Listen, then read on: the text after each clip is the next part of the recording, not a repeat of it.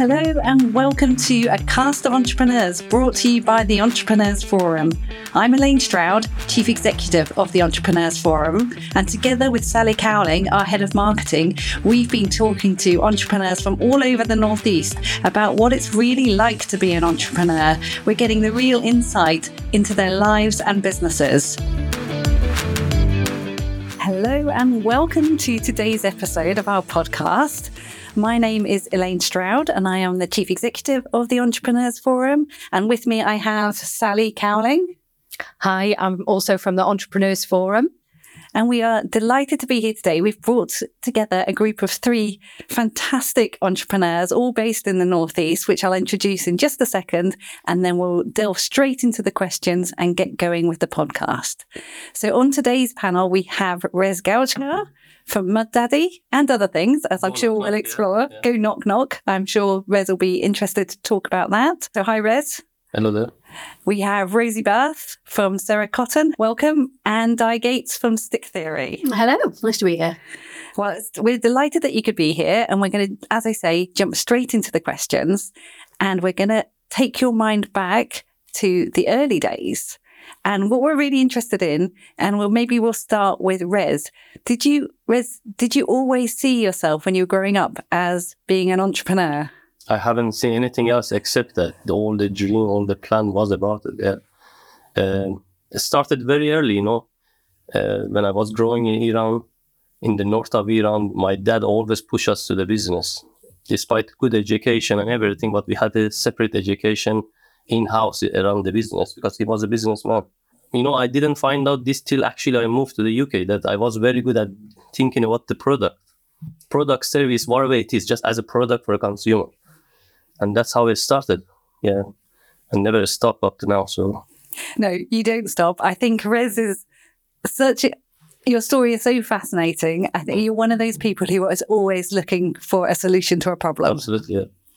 And Rosie, how about you? You're quite new into business. Mm-hmm. Um, did you see yourself uh, when you were growing up as setting up your own business, or have you fallen into it through a different path? Yeah. So um, when I was in school, I used to sell cakes and um, have like a tuck shop for charity. Um, and I just loved the whole process of, you know, buying in stock, selling it, and you know, you know, working with the team. Um, so yeah, I guess from you know from a young age, I was really keen to to you know go down that route. Um, but when I was in school, I didn't know what I wanted to do. Um, I just knew I wanted to do something creative and also make a living. So that's why I went and studied fashion because I thought, well, everyone needs clothes. I'm sure I can, you know, make a living out of that uh, whilst being creative. Um, and that led on to you know starting Cera Cotton.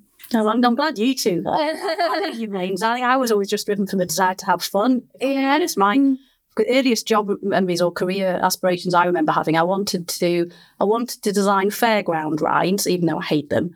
Uh, I really wanted to be an inventor of new crisp flavors for quite quite a while. Mm. So for me, I was just yeah, always driven by having fun and doing things differently. I guess it was university for me when I had the first t- taste of uh, independence, flexibility, freedom, fun. And I kind of realized that if I went and worked for someone else, I'd have to give a lot of that up. so that was kind of my reason for always knowing I was probably unemployable. So, how did you make that move, Di, from university to your own business? So for me, when I finished my master's at Newcastle, that was the point in which I knew I wanted to work for myself. So I went to the business school at Durham for a year and did a, an enterprise management course. So that was all the rudiments of, of, of how to set a business up because my degree had been in English. So when I finished the course at Durham, I still wasn't quite ready to start a business. I went off traveling for a year. And it was when I came back from that in my, my early 20s, I met my first business partner and uh, we, we started a, a marketing agency and it, it grew from there. So not a crisp business. It wasn't a crisp business, sadly, but you know, I'm, I'm certainly 45 this time. This time yet. I'm intrigued to know what ideas you had for different flavours. Well, do you know, we went on a trip to a crisp factory when I was in Brownies.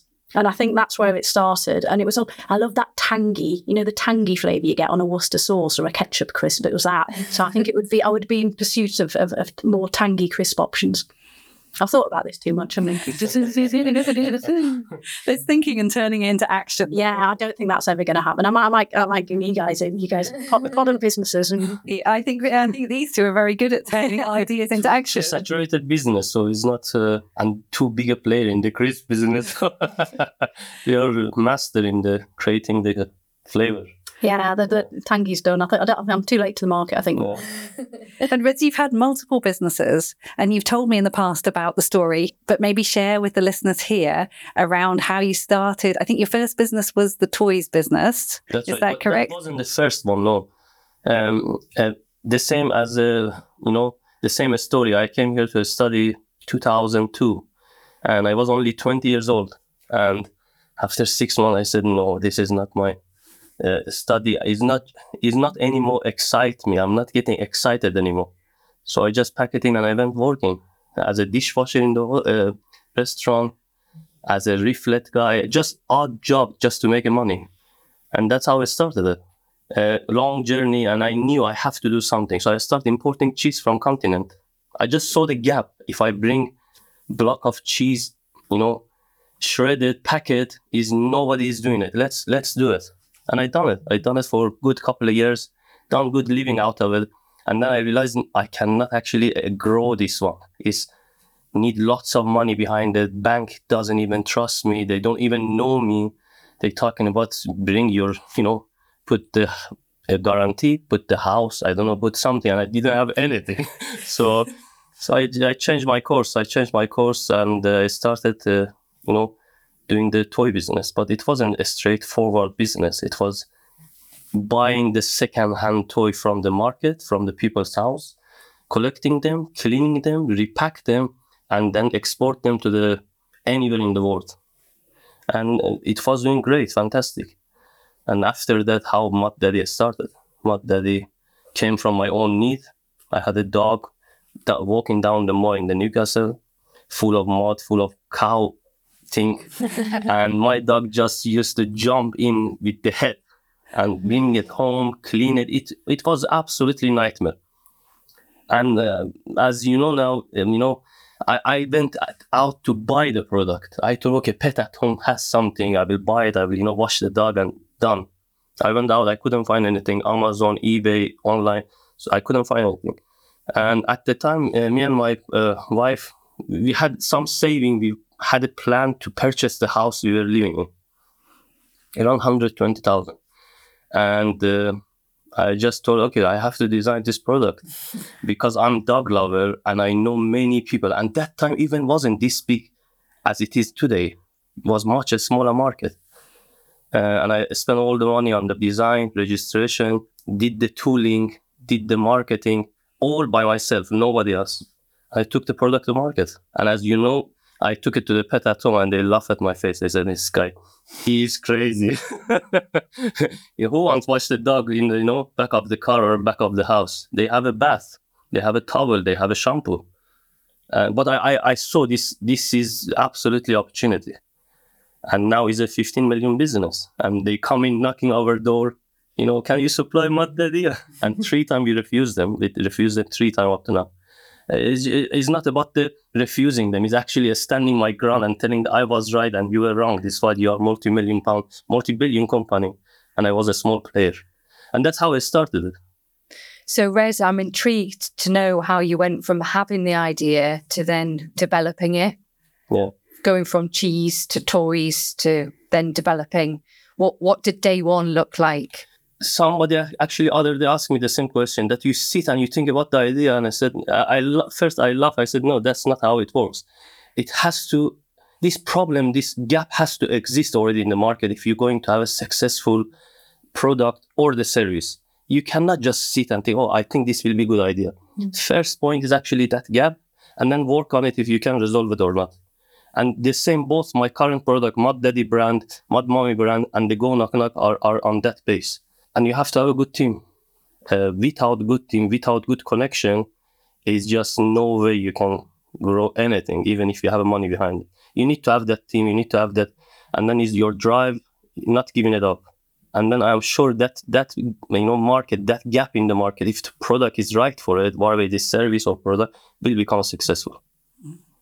And Rosie, with Cera Cotton, did you see a gap in the market for the? Pro- well, t- tell us what Cera Cotton is, and tell us how you spotted the gap in the market for what you're producing. Yeah, so Cera Cotton is the Latin word for wax. Um, so sorry, Cera is a Latin word for wax, so it just means wax cotton. And I was working in the film industry as a costume maker, and I really enjoyed it. I loved the practical side. I loved looking back at old costumes, how how we dressed before plastic. So plastic was only invented in 1907, but now it's used in everything, absolutely everything, particularly in textiles. So, yeah, I was working on a film and I was making a wax cotton jacket. And I just fell in love with the fabric. Um, I loved working with it. It's a really, you know, luxurious feel. I just thought, you know, what what else can I do with it? Um, and I was going camping the weekend after, and I recognized how much plastic I took on this camping trip and thought, well, wax cotton, surely that can be a substitute for some of some of this plastic. And yeah, so I just kind of, whilst working full time after after work, I would create prototypes, just think of ideas. Um, so I came up with the soap pouch, which is an incredibly simple, simple um, product. It's just wax cotton, but because it's water resistant, you know, you can put your bar of soap in your bag and it won't leak. And yeah, just incredibly simple products that you know we, I, I feel like since plastic's been around that's what we just turn to. And mm. actually if you look at how we lived before 1907 or even 19 it was 1950s when we really started to mass produce it.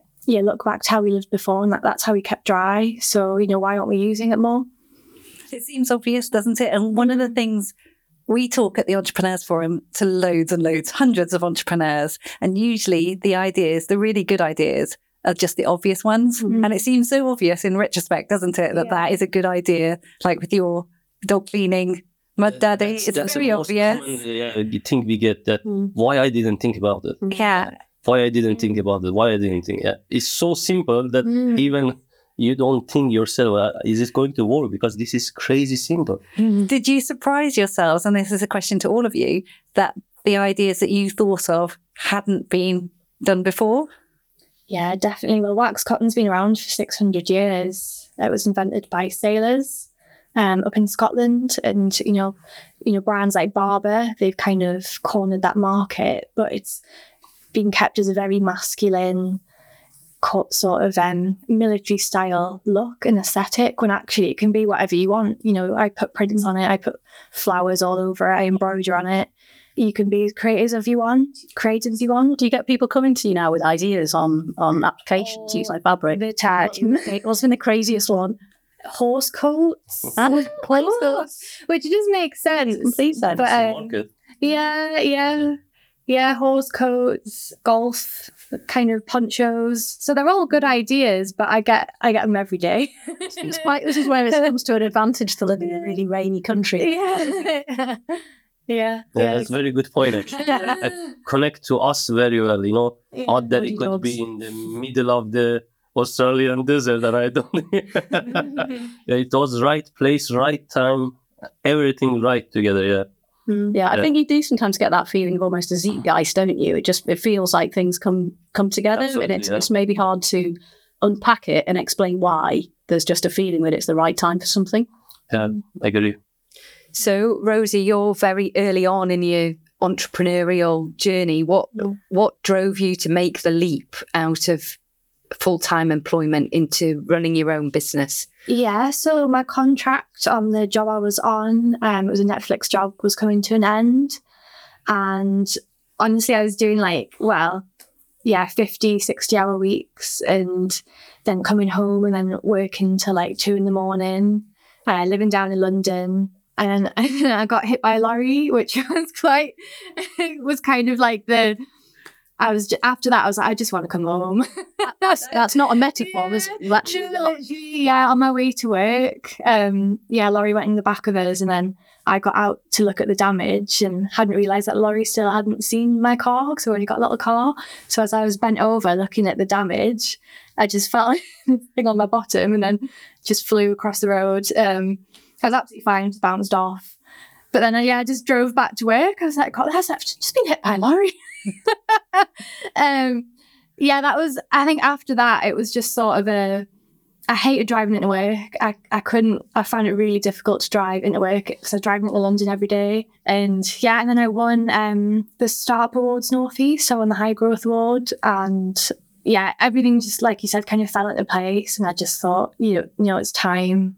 It's time. So yeah, I moved back up um, just after my 27th birthday. And yeah, I've been back since.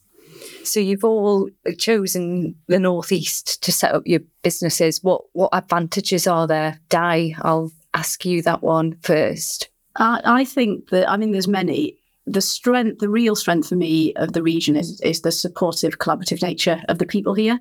So I've been running businesses here for coming on 25 years, and there's still opportunities opening up for me now, and I can track the origins of those and the people where the referral started back to people that I met within my first two, three years of business. I think there's a genuine willingness to support and enable others. You know, when we, we talk about obviously there's competition and that's real, but it's almost there's a feeling that there's, you know, if we support each other, we all win. And I, I think, you know, when I speak with people, uh, my peers that are running businesses in other regions, they don't have that same experience.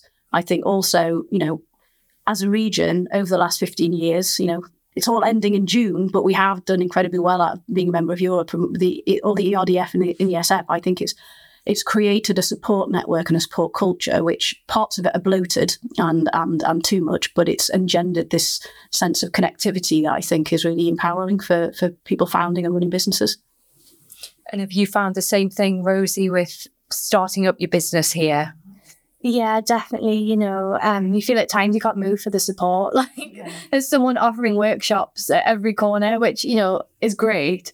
But yeah, I was getting help from. Uh, I went to Northumbria University, and they've got the the graduate enterprise support scheme. So I'm a part of that, and that's just been fantastic. Um, yeah, it just feels like someone holding your hand and telling you it's okay. Riz, you're not from the northeast. You're from the north of Iran, um, but you've made blood in. You're an honorary Geordie now, a bit like myself. Yeah. Um, and you love the northeast and are really passionate about making that the headquarters of your business. Yeah, when you were mentioning that you have support, for me, is not is not one thing. You know, uh, I, I could start the business any other place in the UK, and you get some sort of support because they obviously all business driven area. But for me, some is few things adding up very well for here. First, I have a great place to live with the family, good school, good friend network. And then I think it has very good base for a startup businesses. Uh, you do not, not need that high cost of like a bigger city, much bigger city. And the network here is unbelievable great for me. It has worked very well for my side. Uh, just asking few people, you know, can you help me towards this one? Can you, you know, direct me towards that one? And uh, yeah, it did uh, uh, magic to my business. Mm-hmm. Yeah. I think the Northeast is incredibly supportive. Nobody says no if you ask for help. And I can't comment on what it's like to start up a business in London or the Southwest or a different area.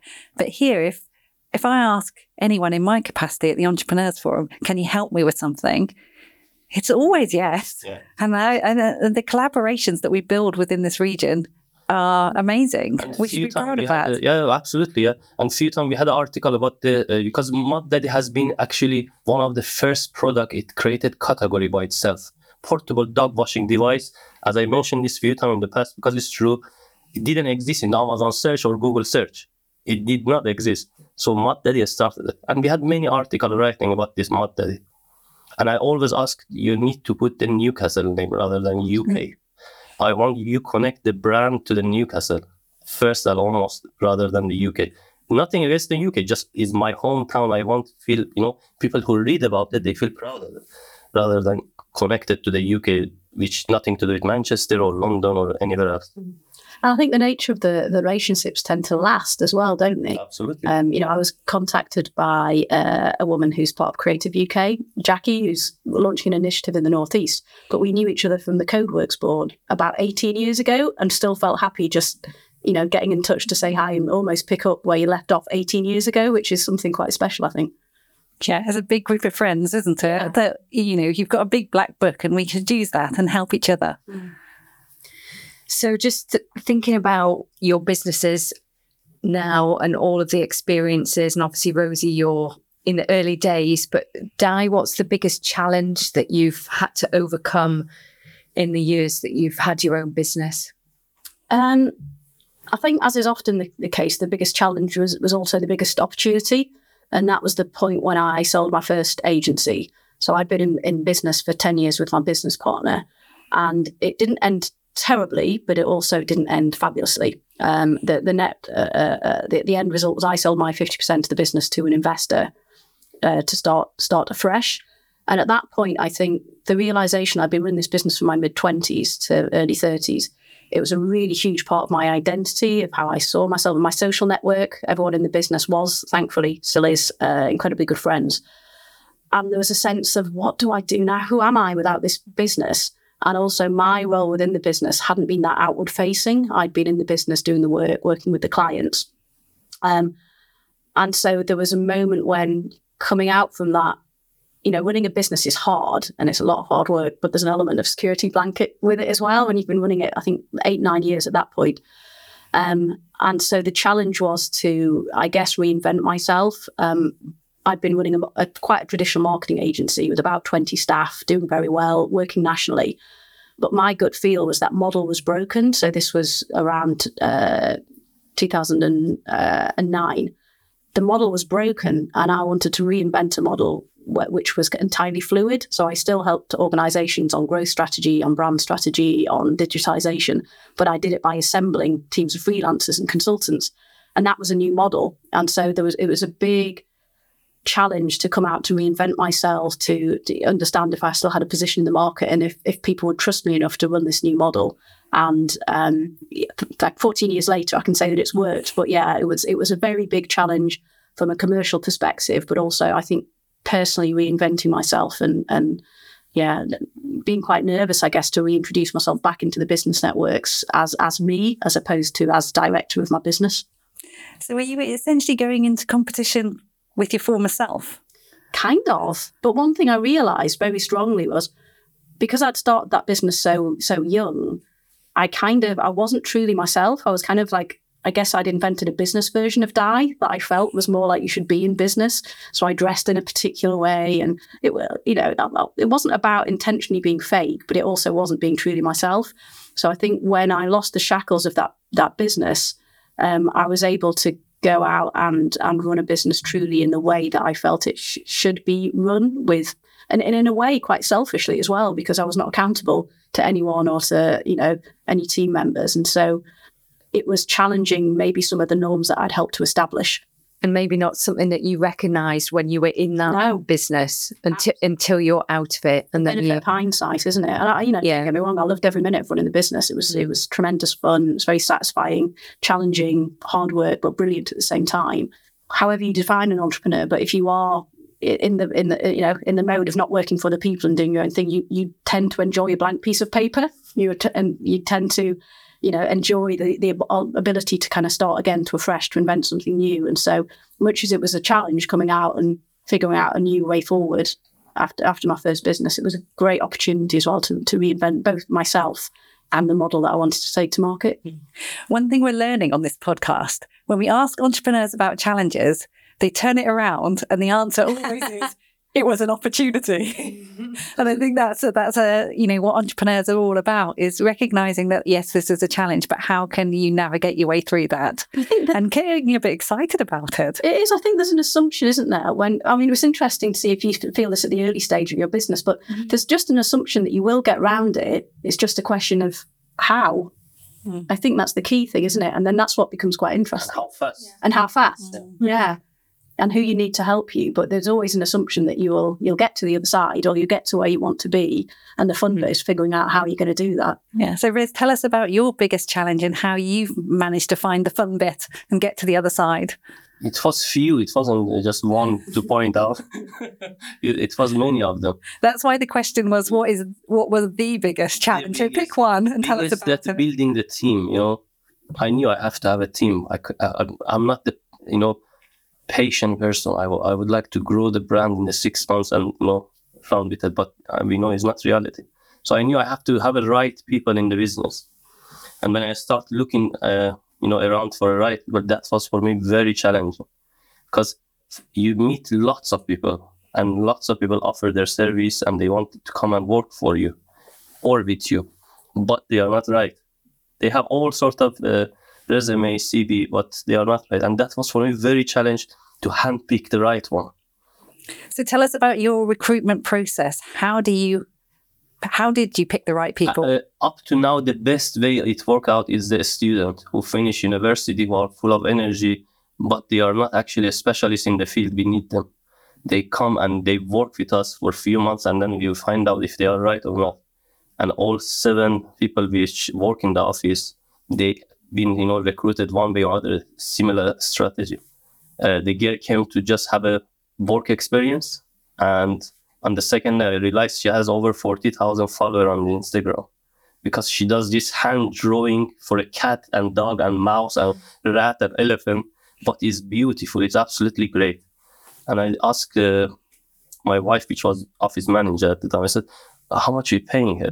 Says, oh, she's it's not pay, it's just work experience. I said, start the conversation right now. We need to keep her as a you know part of the team because the potential on her is great. Is a first job, not experience, but I can see. And one year down, she's our uh, brand manager right now. That's amazing. So you let you let the skills come out, and then let that define the role that they Yes, play in the because uh, you know, as a manager or as a business owner, sometimes you think, oh, the cost cutting, cost keeping the you know Mm. lead on the cost. Uh, one month's salary, two months' salary, three months is a cost, you know. Mhm. But uh, you need to let them to run with the idea, and this happened multiply time now. So I realized that actually is very good a strategy. And then the other thing, uh, Elaine know this one. We hire ladies more than the mans Okay. especially if they are mother uh, or especially they are you know good in the time management Yeah. it, it work very well Yeah. I I used had- to juggling. I, I had to get rid of lots of men and i kept all the the Good to see you bucking the trend. Yeah. It's, a, it's, a, it's a fact it's not that i'm made it i'm making it no it's a fact Yeah. that they manage and we are 9 till 3 we are not like 8 till 5 we, our working hours is 9 till 3 in these short hours you have to be productive you have to be good at what you do and they do much better job than the mm. guys i had Well, I, I think we're in, we're in the midst of a revolution at the moment, aren't we, on how workplaces work? And I think you've captured the essence of it. You know, you, if you can create a place where people can use the skills they want to skill, can be a part of a team they want to to be, and, and, and are working there on their strengths, not just being told what to do and being micromanaged. I think if you want to retain your team, you've got to give that freedom, haven't you? And i personally hate micromanage anything Mm. and I don't know why is that since I was child, I didn't like to you know tell people what to do or what. I, I like to let the, the person to run with the project, Mm. and if it uh, shows that she or he is good at it, then you are part of the team. If it's not good for us, then you know it's the easy. so easy fit. Yeah. I remember learning a lot from um, when we restructured the first business. I was quite young. A lot of the people that worked for me were either that were, several years older than me, and we engaged a, a guy joined us to to run our our creative team, and we had a big pitch coming up. And uh, we needed to crack the concept. We needed to, to get the creative concept right for this campaign. And uh, this chap said to me, "I need to go surfing." I was like, "What? I need to go surfing. I have my best ideas when I'm surfing." And every bone in my body, that naive me said, I'm sure that's not what you do in business, but something about him was very convincing. So I sent him off sh- surfing, got the idea straight away, came back, and we won the pitch. So there's something about mm. trusting people, isn't there? Allowing them to play to their strengths mm. and, you know, not always assuming you're right. Absolutely. I think it's an interesting approach as well with people coming out of university who don't know what they want to do. So you've got the, to make this big decision, but if they come and work for you, maybe Rez, they come and they can try different things out, and then you can see where their strengths are. So it's it's really playing to the strengths of the person rather than One of the team Fitting member, uh, which we have now, uh, this is exactly how it happened. Person studied the architect in the UK, finished three four years time. He came out. he wasn't even sure why he started studying uh, to become architect. And we hired him. And first couple of months, he was terrible in the timekeeping. He was very bad in the many things. But I, I had a feeling he's good in the few things because I could see that he's doing something right. And he uh, he's now, you know, big part of our growth because he managed the project very well. He managed so good, and it's nothing to do what with what he has studied in the university. I know studying is good, you know, uh, it's nothing about the university or nothing against the university. But I think you have to let them to choose their own path if they are not sure what they want to do. And it, it works out. Yeah, works out very well for us and for many other people I spoke with. Yeah, I think culture and getting the culture right in your business is absolutely fundamental. And I think the culture's led from the top. So it's your business. So you can choose the culture, but then it's how do you make sure that everybody across the entire business gets the way that you think? Because that will make your business, won't it? If everybody's singing from the same sheet. It's, true. I've been running a big research project this year called the Connection Story. I've been speaking with heads of people and heads of culture and doing a lot of research into the area and especially now we're working in, in hybrid workplaces. So we have proximity bias and all sorts of other factors coming in. So trying to create and, and, and manage a, uh, a, a, united culture when everyone's working different times, different places is really challenging. And I think it just comes down to actions are louder than words. So we can all paint values on a word or we can all put it in emails.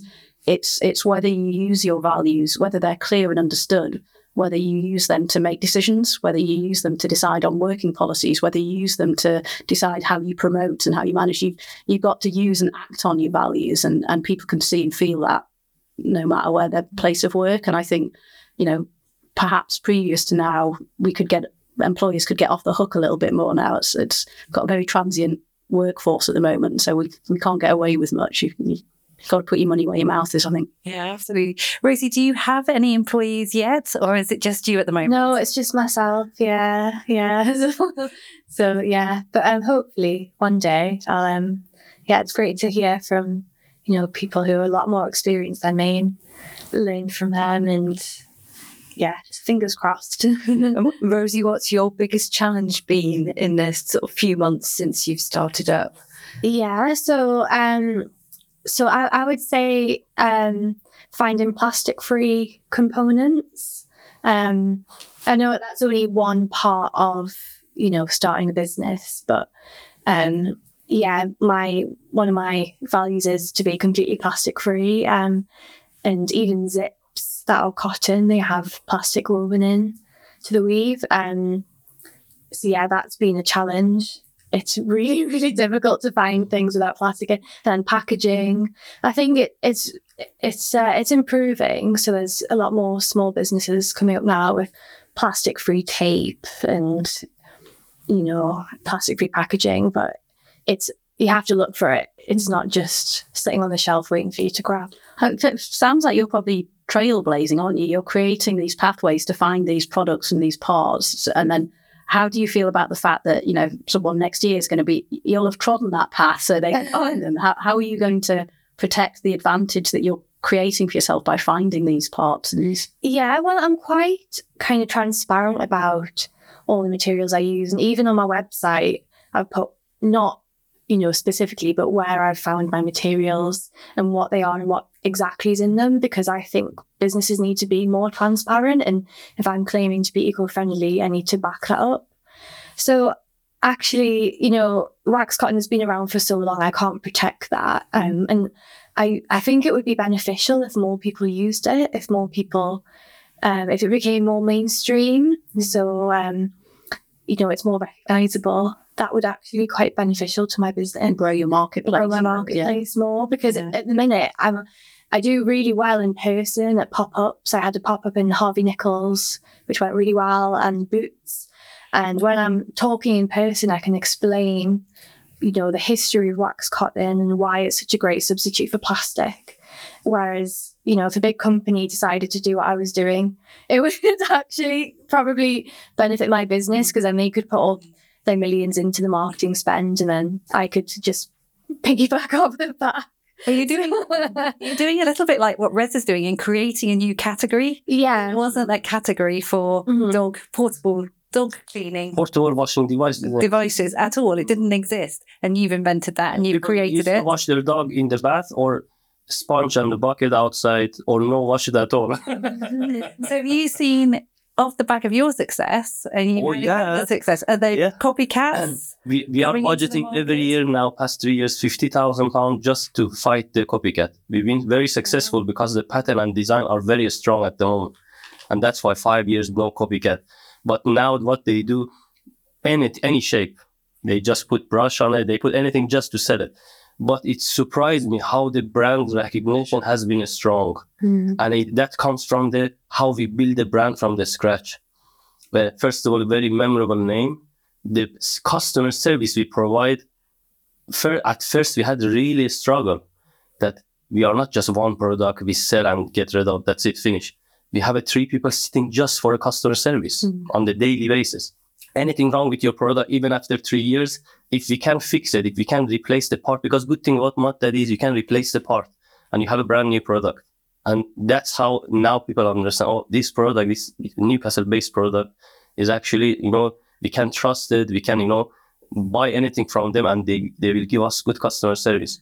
You want Well- people to be emotionally connected with your brand, don't they? And to love it. And then they'll become advocates for it. Yeah. And the same as they Yeah. will with Rosie's products. If they see that, use it, they'll tell their friends and just build that loyalty. Yeah, that's how we started. Uh, we didn't have a budget for advertising. First 2000 piece, we asked people just send picture and video, and they went crazy. They watched the dog, they put on their Instagram without any budget, and it worked very well. Uh, so again, another point when we mentioned that everything came together, that even Instagram grow was right time at the right place. So it it worked out very well. Yeah. One of the things we talk about a lot at the forum is inspiration. Because I kind of think entrepreneurs still need inspiration. You're all brilliant at coming up with ideas, but getting new ideas and finding space to think about ideas is quite a challenge. How do you maintain that level of inspiration yourselves? Uh, well, I'm lucky enough because I run a service business. I work on on a project basis with lots of different clients. So I kind of I'm exposed all the time to uh, amazing individuals running and scaling businesses. So it becomes well, yeah, it becomes a self fulfilling prophecy. So I'm working with the people every day that inspire me. Course of a year, I might work with 20, 25 different businesses. So I can spot trends if there's if there's if there's a recurring problem that's a challenge for five, six, seven, eight of my businesses the clients that I'm working with, then I can start to spot there's there's some there's some change, like you said, you spot the opportunity. So you ask around, and if, if the market confirms there's a need, that's where my new my new ideas for new products or services or approaches come. So I'm kind of I've kind of got daily inspiration sort of built built in my model, which is quite quite lucky. That's quite a nice word, isn't it? Yeah. Make it self fulfilling. How do you two get new ideas for new products? I guess working with customers as well. So I I sell mainly online, but um when I've been attending markets and pop-ups, I'll ask people, you know, what do you like about this? What else would you like to see? And then they often give me, like I said, product ideas. Some of them are quite wacky, but some of them are like, oh, actually, that's a really good idea. So, yeah, finding exactly what people want, you know, just asking them. It's quite simple. Just I do. I think you, fi- you find ideas, don't you? From you know, if we realise we've got two ears and one mouth, and we use them in that proportion, so we try and listen mhm. more than speak. It's surprising what you know Mhm. what ideas and inspiration strikes. yeah, definitely. for idea in, in, is it, I categorize it in a two different way. Idea within the brand or is completely new idea. So on that one, we look at the data, what customers are talking about, what the trend is about product. For example, Mud Daddy, we needed soft brush head. Not everybody like harder brush head. So we brought it out and it's successful or bigger uh, capacity than a small one. But on the new one, I had to control myself in the past three, four years because uh, it just wasn't uh, right. In the morning, I used to wake up. I'm going to have an airline this morning, and uh, connecting, you know, to anybody who knew about the airline to find out how I can start airline. Next day was different thing. Every day, new idea was coming up. So I study, I learn lots of things. I have to tell no on the daily basis to many things. And this no thing came from actually a Steve Jobs because his book, his uh, chat was for me is like a you know, somebody telling me this is the way you need to do. You have energy, put it in the right place. Not every idea are workable.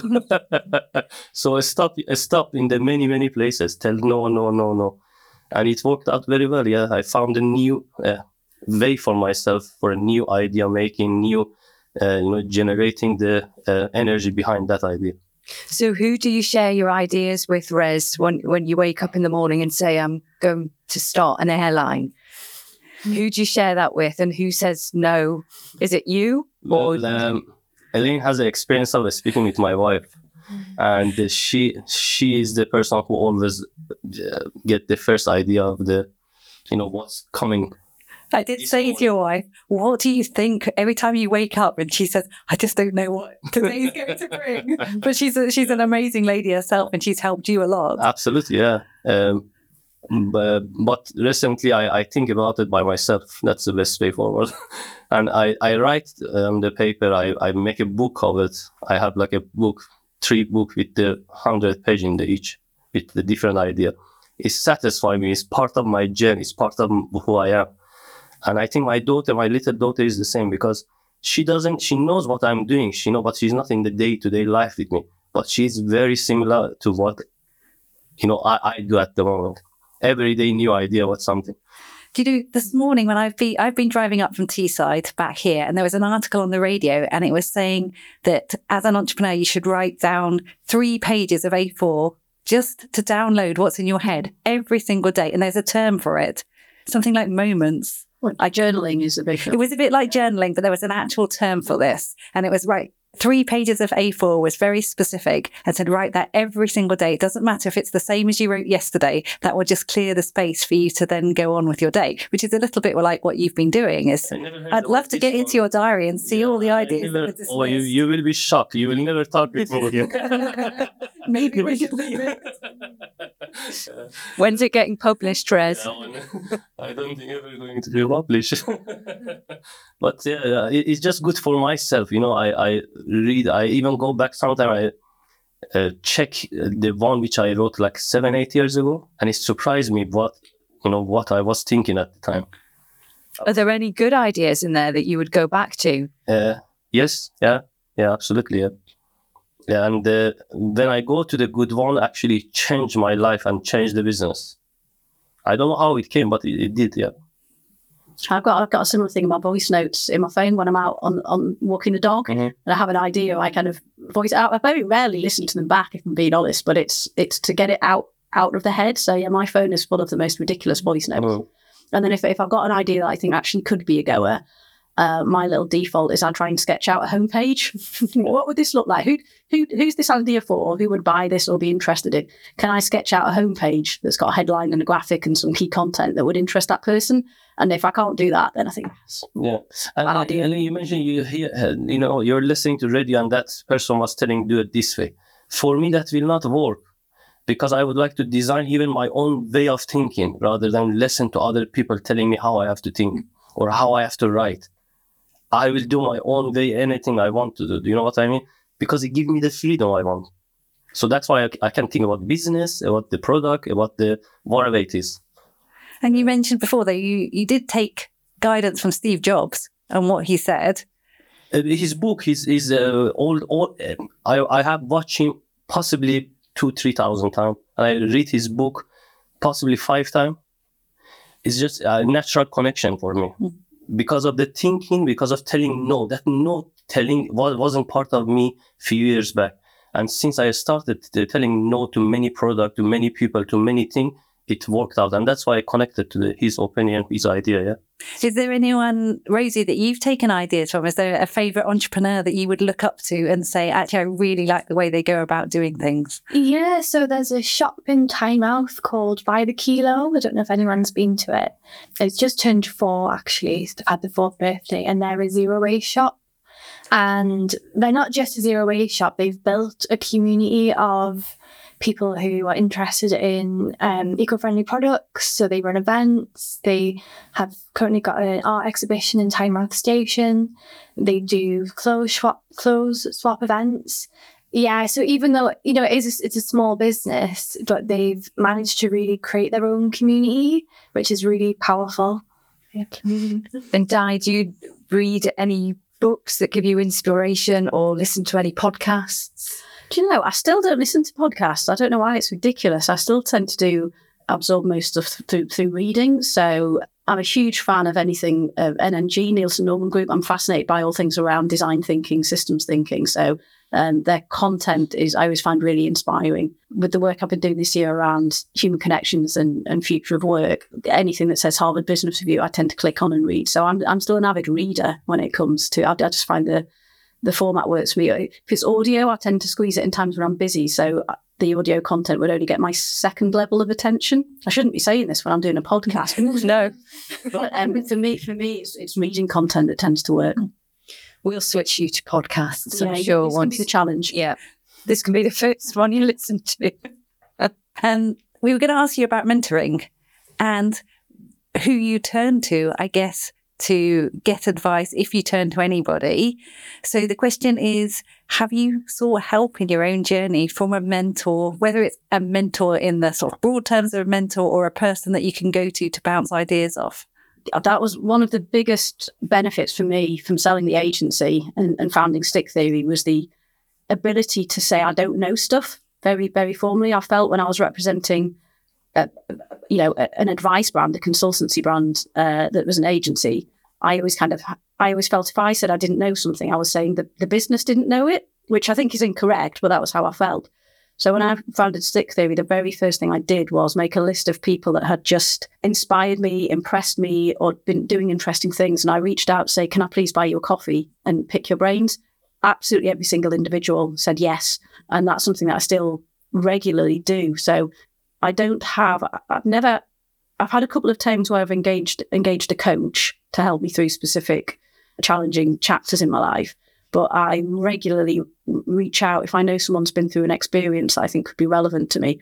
I don't think twice about reaching out, saying, "Can I please buy you a coffee?" Because I'd love to know more. Um, I've always done it, and I honestly don't think anyone's ever said no. I think it's absolutely invaluable. And one of the things we were talking about on an earlier episode is when you go to ask for help, are you asking for a specific need that you have in your business? So you've identified you could do with help with this particular problem, or do you ask for more a generic conversation? I'm always interested in people's recent experiences. So I like look at work. I work a lot, for example, with organisations pre and post acquisition. So if I know someone or, or or I've got kind of a, a connection with someone who's just been through that, I want to soak up how it was for them, their experiences. So it's people. It's rarely. I can go online and find bits of knowledge. can find out about tools, about processes. You know, this, we, we live in a, an abundance of learning information. I'm interested in people's personal experiences of situations, challenges, contexts that either I'm facing or my cha- my clients are facing. Yeah, we want the war stories, don't we? We want to know what it's actually like and what pitfalls you can avoid. Because I think the brain is wired to take shortcuts. And if we can take shortcuts by asking someone who's already done that, then by all means, Yeah, let's go down that route. Absolutely, and I, and I think those, you know, it's quite a cathartic experience, isn't it? Really, if you know, um, I recently um, met up with a. Uh, uh, someone who I've got a lot of respect for has just taken over a partnership role in, in a law firm, and and to you know to understand how that how that worked for her and, and and how the process was and what the challenges were and how she's come through it. You can apply anyone that's overcome a challenge. You don't have to be facing a similar challenge yourself. You can learn from resilience, from the way that they've handled it personally, the way they've engaged and brought people with them. I, I, I think just anytime someone's been through a challenge and they'll share that with you, I think is a real privilege. And it's unlikely that they'll share it on social media. So seeing them face to face is really valuable. I, I think that's you know, and I'm I'm I'm still just thankful that you know the last few years we've we've had so little of that. It was actually it was coming out. I was a member of the Entrepreneurs Forum when I ran my first business, so it was probably 15 years ago, and it was coming out of the lockdown where I just had this thirst to reconnect with people again. And one of the first things I did was was was, was re-engage and rejoin the forum because I think you know we we've had a good two and a half years without that really personal connection. I think it's invaluable. And just what what would you all be doing now if you weren't doing what you're doing? Would you be selling cheese again, Or I, I would be, I think, the one form or shape in the in the product as a part service or a hard product. I I cannot imagine anything else.